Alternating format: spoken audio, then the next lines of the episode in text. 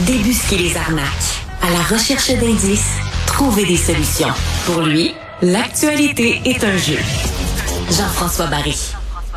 Un nouveau mécanisme de traitement des plaintes et des signalements dans le milieu scolaire entre en vigueur aujourd'hui au Québec avec l'arrivée en poste du protecteur national de l'élève, une fonction qui est autonome et externe au réseau scolaire.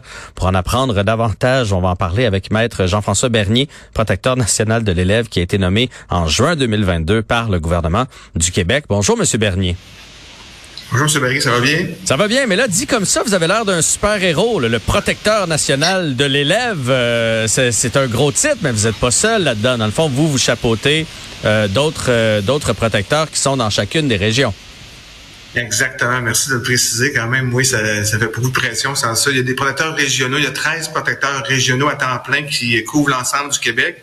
Il y a quatre à temps partiel qui viennent leur donner un coup de main au besoin si le volume explose ou euh, si ça déborde un peu pour qu'on s'assure de respecter les délais. mon travail à moi, c'est premièrement, de coordonner le travail de ces gens-là, de les concerter, s'assurer qu'on est cohérent dans la manière de traiter des plaintes qui vont euh, nous provenir des parents ou des élèves euh, du euh, primaire, du secondaire, formation aux adultes, formation professionnelle, puis le privé aussi maintenant.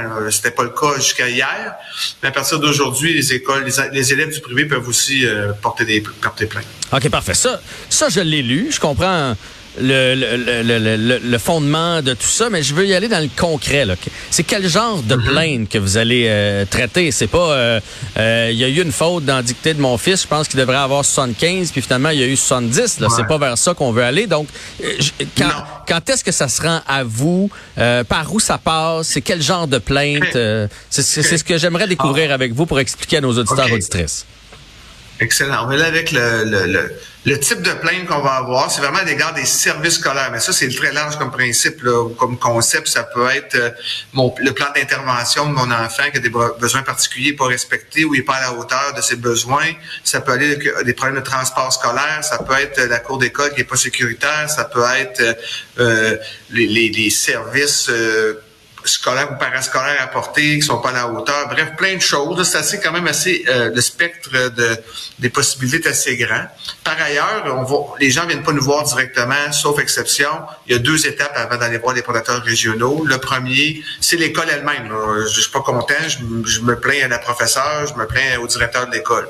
Euh, ils ont dix jours euh, ouvrables, donc deux semaines de calendrier pour vous revenir. Si vous reviennent pas ou si vous n'êtes pas d'accord avec la réponse, vous pouvez aller à la deuxième étape qui est un responsable du traitement des plaintes qu'on retrouve au niveau du centre de service scolaire, de la commission scolaire anglophone ou de l'école privée. Là, cette personne-là a 15 jours ouvrables, donc trois semaines de calendrier, pour vous revenir avec une réponse ou sa décision. Là encore, si vous n'êtes pas d'accord avec la décision ou si le délai n'est pas respecté, ça vous amène à la troisième étape, qui est le protecteur régional de l'élève. Donc, la dernière étape de ce processus, maximum trois étapes, ce qui n'est pas le cas à l'heure actuelle. C'est variable selon les endroits, par trois étapes, six étapes, neuf étapes parfois, pour se rendre jusqu'à un protecteur de l'élève. Donc, à partir d'aujourd'hui, il y a trois étapes maximum. Donc, on comprend parce que pour avoir euh, des connaissances qui travaillent dans, dans, les écoles, des fois, les parents, là, ils, ont, ils ont la mèche courte et là, rapidement, ça veut monter au niveau du, du directeur. Puis, donc, on essaie de régler ça à la base, donc avec le professeur, avec le directeur, avec la directrice, évidemment, là, ça va dans, dans les deux, euh, avec l'établissement. Et là, si après ça, ça perdure, on monte jusqu'à vous. Parfait. On vous trouve comment, là? Euh, comment on fait pour trouver dans notre région, c'est qui notre protecteur de l'élève?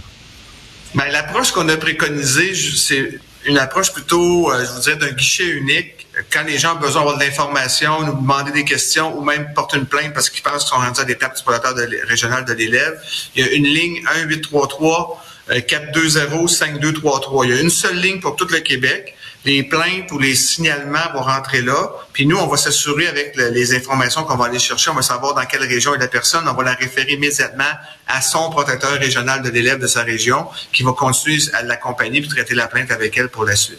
Vous voyez, j'ai vu plainte et signalement parce qu'il y a, oui, les services, mais aussi les violences sexuelles. On a entendu beaucoup parler dans les derniers mois, dans les dernières années.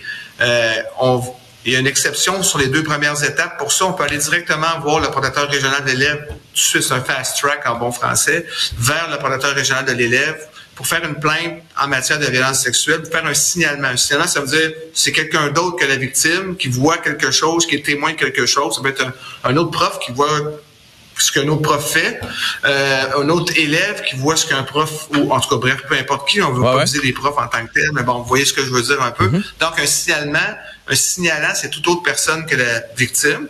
Donc, nous, on va recevoir ça en, première ligne directement. Les gens n'ont pas besoin de passer par les deux premières étapes pour les situations de violence sexuelle. Toujours par téléphone, parce que vous dites venez voir, vous arrêtez pas de dire venez voir le protecteur, mais c'est un appel. Vous n'êtes pas là, il n'y a pas un bureau ben, physique. Il y a plusieurs. Non, ben, il y a un bureau physique à Québec et Montréal. Les gens pourront toujours venir nous voir, mais on n'est pas partout au Québec. Les promoteurs régionaux vont, vont, être dans leur région, mais en télétravail pour l'essentiel. Ils vont se déplacer sur leur territoire pour aller à la rencontre des gens au besoin quand il y a besoin de faire des rencontres en personne. Mais au-delà de Donc, on est témoin de quelque chose, on appelle. Oui, on appelle. Il y a un texto aussi, la même ligne téléphonique. Il y a le texto, euh, on, a, développé le texto. Il y a un formulaire de plainte sur notre site web. Euh, dans les, chacune des écoles a l'obligation, école ou centre de service scolaire a l'obligation de mettre sur son site Internet euh, toutes les informations sur le recours, les trois étapes. Là, vous allez retrouver le numéro 1833 que je vous ai mentionné tantôt.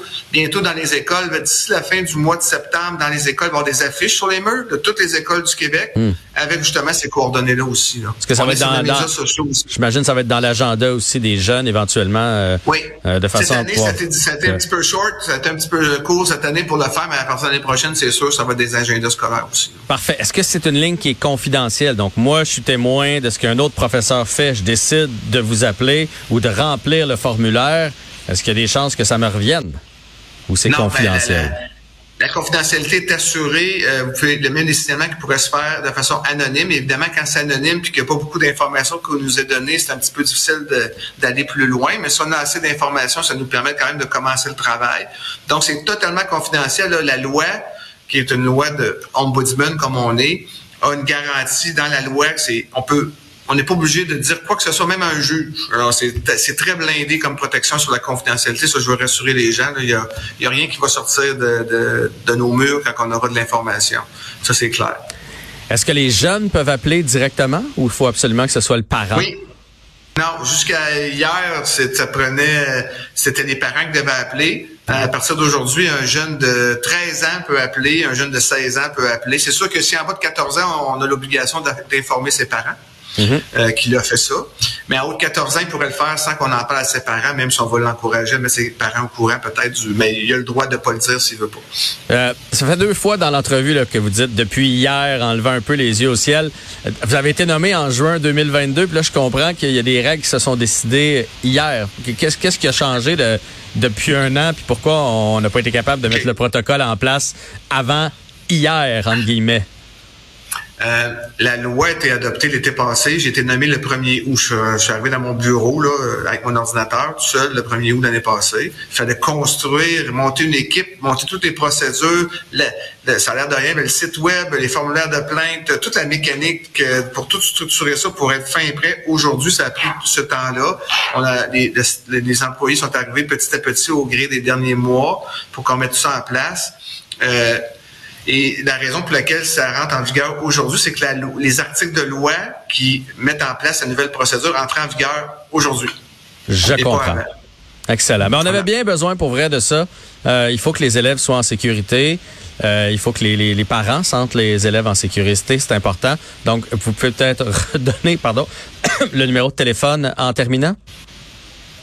Je vais donner le 1-833-420-5233, mais je tiens quand même à dire que il y a des deux premières étapes avant. Là, sais, non, mais c'est un message aux parents de dire essayez de régler ça à l'école. Ça fait pas aller au deuxième niveau que le responsable des plaintes. Mais s'ils nous appellent, on va de toute façon les, les, informer comme il faut sur les, deux, les différentes étapes. Puis dans les cas où on doit s'en saisir tout de suite, en vertu de la loi, j'ai parlé des violences sexuelles, on va le faire tout de suite, sans problème. Excellent. Donc, c'était Maître Jean-François Bernier, qui est devenu protecteur national de l'élève, qui a été nommé en juin 2022 par le gouvernement du Québec et qui chapeaute, évidemment, euh, plein d'autres protecteurs régionaux. Merci pour l'entrevue aujourd'hui et bonne chance dans votre nouveau défi. Merci, M. Bernier. À la prochaine. Au revoir.